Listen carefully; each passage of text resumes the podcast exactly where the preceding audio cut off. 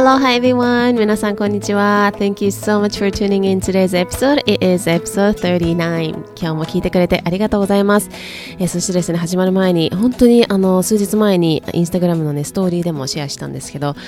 番組レビューをこのポッドキャストの番組レビューを書いてくださってる方がいて、もう本当にありがとうございます。めちゃくちゃ嬉しかったです。なんか書きましたっていうのを教えてもらったんですけど、アメリカ版、私のやつ携帯アメリカから接続してるからアメリカ版のやつでしか見れなくて、でなんか見れなかったんですけど、日本のやつでつなげてみたらですね、見れたんです。もう本当にめちゃくちゃ嬉しかったです。本当にありがとうございます。はい、ということでですね、今日はですね、小さなことの積み重ねっていうところとか、あとなんかそれに付随して計画することの大切さみたいなのをお話ししていこうかなと思うんですが、もう日本は金曜日ですね。早っ私だけめちゃくちゃ早かったんですけど、今週もはいという感じで、アメリカはですね、明日が金曜日になりますので、週末がもう目の前に来てるんですけど、早かったなーっていう感じなんですけど、皆さんどうですかね。もう6月もね、終わりに近づいてきましたよね。はい、ということで、今日はですね、小さなことの積み重ねっていうところとか、そこから関連して計画することについてちょっと話をしていこうかなと思います。感謝のねワークっていうのを、私のこの今ジュシージャニープロジェクトっていうのがあるんですけど、そのプログラムの中で1ヶ月間一緒にやるんですね。でここでも私も一緒にこう続けて一緒にやるんですけど、私も一緒にそこやった後も続けていることがあって、それは毎日感謝していることをノートに10個書くっていうやつなんですけど、なんかこれ簡単そうに聞こえるんですよ。私最初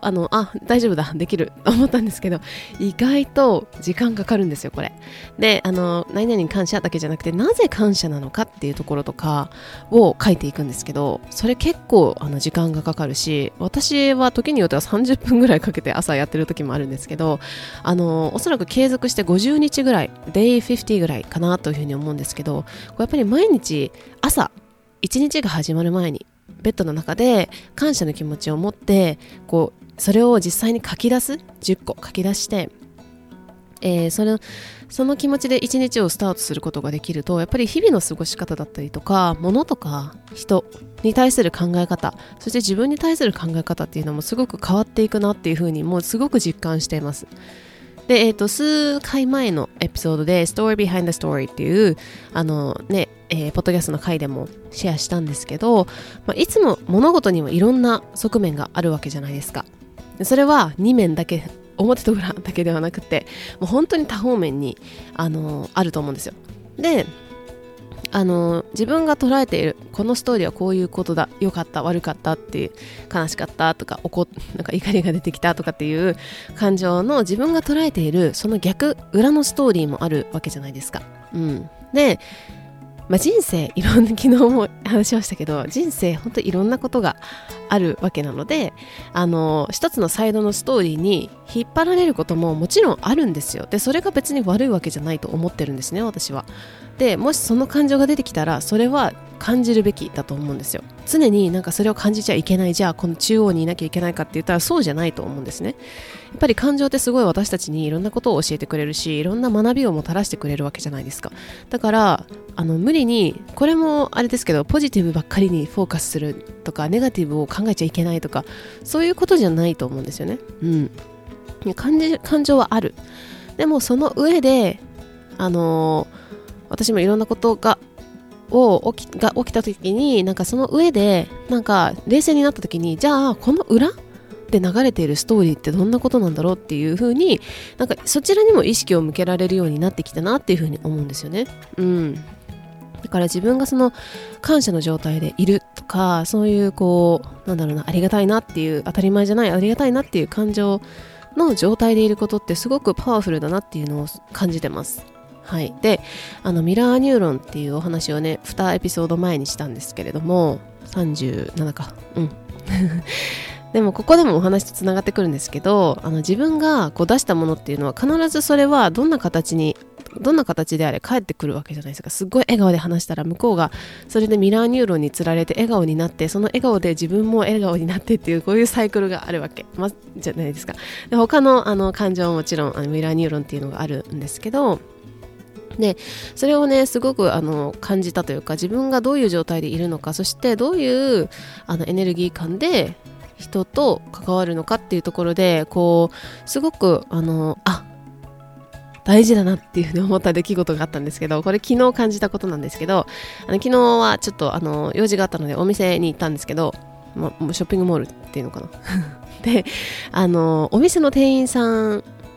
がすごい良かったんですよ、対応が。で今まではそんなになんか自分自身もすいませんこれどこにありますかっていう感じだったんですけど、なんか自分がそういう感謝だったりとか、こう嬉しいなとか、ハッピーだなって思ってる感情をなんか言わないけど、その人にその店員さんに向かってなんかありがとうございますっていう気持ちを込めてexcuse me って言ったら、すごいなんか2人に話しかけたんですけど、場所わかんなくてでもなんか2人ともすっごいなんか良い対応というか、すごくこう私も心地がよく心地いいというか、本当に気持ちが良くなるような対応をしてくださったんですね、笑顔ですっごい親切だったし、であとはその昨日も話したかもしれないんですけど、初めてちょっといろんなサービスを使いたいから連絡をした人の対応もすごく最高で、なんか人によってはなんか You're beautiful とか言ってくれたりとかして、本当になんか自分が出してるものとか、自分がどういう状態でいるか、それはわざわざ言葉に出すか出さないかっていう前に、自分がどういう状態でいるのかってすごく大事だなっていうのを本当に最近改めて感じてます。はい。で、その周りの環境だったりとか、誰かに何かをやってほしいって求める前に、自分がどのような状態であってっていうのが一番まずは大事だなっていうふうに思います。はい、でジューシーファミリー私のクライアントさんなんですけれども、感謝のねワークを一緒にやった1期生の方が願った、お金だったりとかが金額もうその同じ金額ドンピシャで2回連続で入ってきたりとか、私もあったんですけど、お金だけではなくって様々なところでなんか本当に豊かになっているのを感じますっていう風に言ってくれていて、なんか2回目やろうかなっていう風に言ってたので、やっぱり小さなことの積み重ねなんですよね。その大きなことを1回ドーンってやるのではなくって、本当に小さなことをどう積み重ねていくかなんだなっていうふうに思いました。で前私のお友達がですね、インスタグラムで送ってくれたリールがあるんですけど、ちょっとそれ見つからなかったんで、見つかったらまたインスタグラムでシェアしたいと思うんですけど、どういうリールかっていうと、これはなんかコップになんか水が入ってるか入ってないかは関係ない、コップを持ちながらね、水が入ってるかなんかどのぐらいの重さなのかっていうのは関係ない、このコップが軽い重いも関係ないと。どんなに軽いコップを持ち続けていても、ずっと持ってると手が痛くなってくるし、腕も痛くなってくるし、肩も痛くなってくると、要するに小さなことでもそれを長い間持ち続けるのは体の負担になるって言っている動画があったんですね。で、本当その通りだなっていうふうに思って、それはなんかこう感情だったりとか不調っていうところもそうだし、あとはどういうことを日々積み重ねているかっていう、そういう本当に小さなこと、ありがとうって思うって、ありがとうって1秒2秒じゃないですか。それを思うか思わないかとか、自分がどういう状態であるのかっていうのは、実際に毎日それが習慣になって積み重なっていって、それが結局1年後5年後10年後20年後30年後の自分の人生を左右するんだなっていうふうに考えると、どう過ごしたいですか皆さんはね。こういう風に考えると、私もなんかどう過ごしたいかなっていうのをね、ちょっとみんなを振り返りながらこう積み重ねていきたいなっていう風に思ってるんですけれども、昨日ですね、私の会社の人から久しぶりに電話がかかってきてどうしたんだろうと思ったら、なんかヘルスコーチってまだやってるって言われて、なんかはいやってますよっていう風に聞いたら、なんかよくね聞いてみると、なんかちょっとバッドヘルスなんだよねって言っててでなんかどうしたんですかって言ってたら、なんか車からなんか降りた時に立ちくらみしたりとかさーとか、なんかもう全然体の内側からエネルギーが湧いてこないんだよねって言ってて、なんかその立ちくらみって聞いたら男性の方なんですけど、多分栄養だなって思ったんで、ちょっとなんか普段どんなものを食べられてるんですかってとか、なんかライフスタイルってどんなんなんですかっていう話を聞いてたら、ご飯はカップラーメンと冷凍食品と、たまにパスタ茹でるかなって言っててこのポッドキャストを聞いてくれてる人はですね、わかると思うんですけど、これで栄養は取れないですよね。めちゃくちゃこう偏ってる、取れるっていうか偏ってますね。で、あとはその栄養っていうのが偏っている上にさらに余計なものも体に入ってきているっていうような状態でっていう話をね、あとはライフスタイルっていうところもちょっと結構あったので、まあ、お話ししてたんですけど、結局はなんか全部自分に返ってくるんだなっていうのを、まあ、私の経験もそうですし思いました。なんかめんどくさいとか時間がないって思ってることには、これって自分に対してそういう対応をしている、昨日のエピソードでもありましたけど、自分に対してそういう対応をしているからこそ、それが結果として自分のヘルスコンディションに出てきたりとか、結局それは体だけじゃなくって心っていうところも引きずっていくんですよね。自己肯定感が低くなったりとか、ストレスレベルが高くなってきたりとかっていうところに、なんかもう全部嫌だみたいになったりとかするわけですよね。なので、なんか自信をつけるとか、自分を好きにする、自分を好きになるとか、心を大切にするっていうムーブメント今ありますけど、この方法って正直何でもいいと思うんですよ。いかに自分がそれを積み重ねられるかだと思います。繰り返していくことで、それが当たり前になっていくし、自分のスタンダードになっていくわけですよね。すいません、話してた。でもなんかやっぱり続けるのって辛いと続けられないじゃないですか。どうせやるなら楽しいことがいいですよね。だって辛い、例えば食べ物だったら苦くて硬くて美味しくないものを毎日食べるって辛いじゃないですか。だから毎日やることなんだからこそ楽しいことがいいし、まあ、たとえそのエクササイズとかって多少は辛いんですけど、だけどその辛いの中にはいろんなことがあるので、その辛いからやらないっていうわけではなくって、そこに対して楽しさを見出していくみたいなところってすごく大事だなっていうふうに思ってて、やっぱり何事も楽しくって軽くって心地よく、まあ、そのためにはまずやってみることから始まるんですよね。やらなくてなんかうだうだ言ってても変わらないじゃないですか。だからまずはやってみる、で続けてみること、そして自分がどう感じているかっていうのを観察していくこと。それは心だけじゃなくって、心っていうよりも頭でめんどくさいとかそういうのではなくって、心そして体がどう感じているかっていうところを観察していくことがヒントじゃないかなというふうに思います。あとですね、めちゃくちゃ大事なのは計画ですよね。私自身もその忙しくて、すごくもうそんなの気にかけてられないんだよねっていう風に言われる方の気持ちもすごくわかるんですよ。私自身もその会社員、今もパラレルワークっていうのをやってますけど、会社員としてそのお水が全然飲めない状態で何時間も仕事したりとかしたことあるんですよね。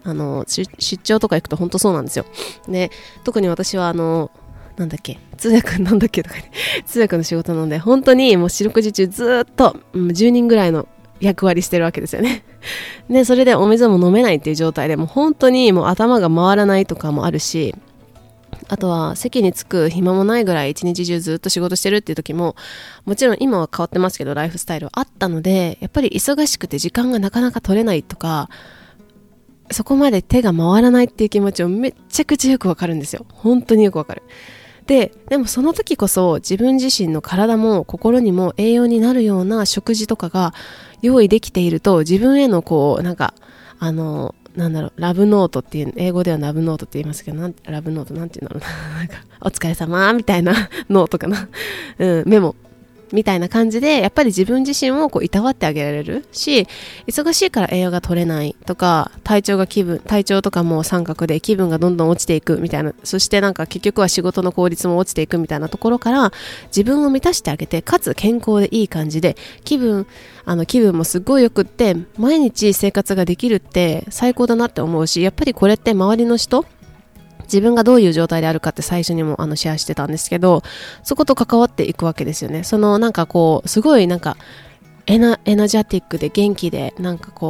しそうな人のところに行きたくなりません？私たちもいつも文句言ってて、ちょっと暗いオーラが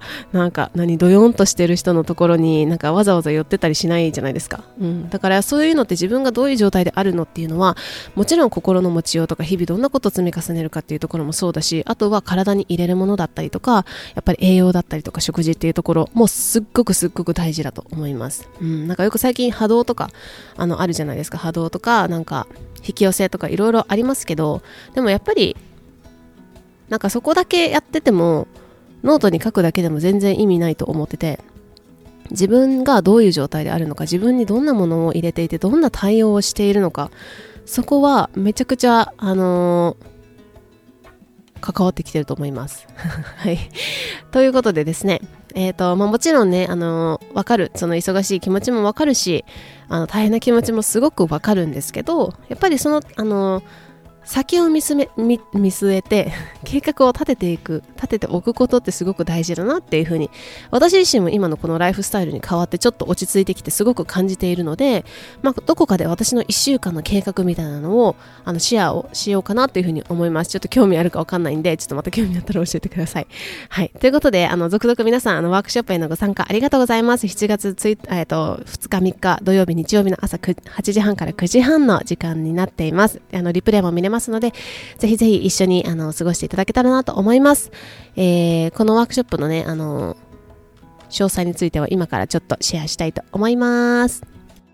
日本時間7月2日土曜日、7月3日日曜日の朝8時半から9時半で、ジューシージャーニーワークショップ、体の感覚を研ぎ澄ます時間という、ワークショップを開催します。質の良い人生の基盤となるのは本当にあなたの体です。で、それにとっても大切な体の感覚、皆さんの体の感覚っていうところを思い出して研ぎ澄ますための無料のワークショップです。これはですね、ホリスティックヘルスの考え方をベースに、2日間あなた自身とじっくりと向き合ってもらう時間、そして体の感覚っていうところを研ぎ澄ます時間っていうのを一緒にぜひ1年のね、折り返し地点に時間をとってやっていただけると絶対に後悔はしないです。本当に私の中でいろいろ自分の病気だったりとか、過去これまで、そして現在っていうところを考えてみて、本当に今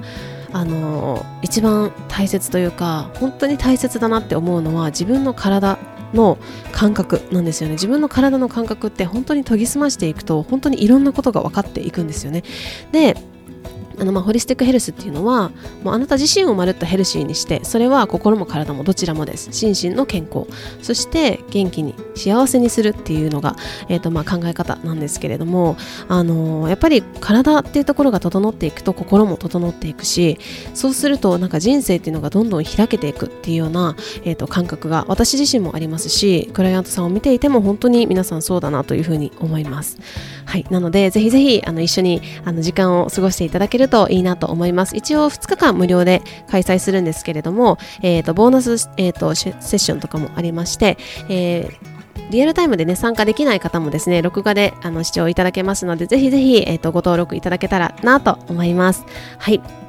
では詳しい内容だったりとかご登録っていうのは、番組詳細欄にリンクを貼っておきますので、ぜひぜひそこから、ご登録と、また詳しいことを見ていただけると嬉しいなというふうに思います。もし質問とかがあればいつでも私にインスタグラムでメッセージをいただけたらなと思います。ということで、ぜひこのポッドキャストの、星マークポチだったりとかレビューを書いていただけるととっても嬉しいなというふうに思います。Okay, so thank you so much for tuning in today's episode. 今日も皆さんの大切な時間をこうしてポッドキャストで一緒に過ごしてくれて本当にありがとうございました。今週は残り1エピソードとなっておりますので、ぜひぜひまた明日お会いしましょう。Thank you so much for tuning in today's episode. I hope you are having a juicy day. I will see you tomorrow. Bye!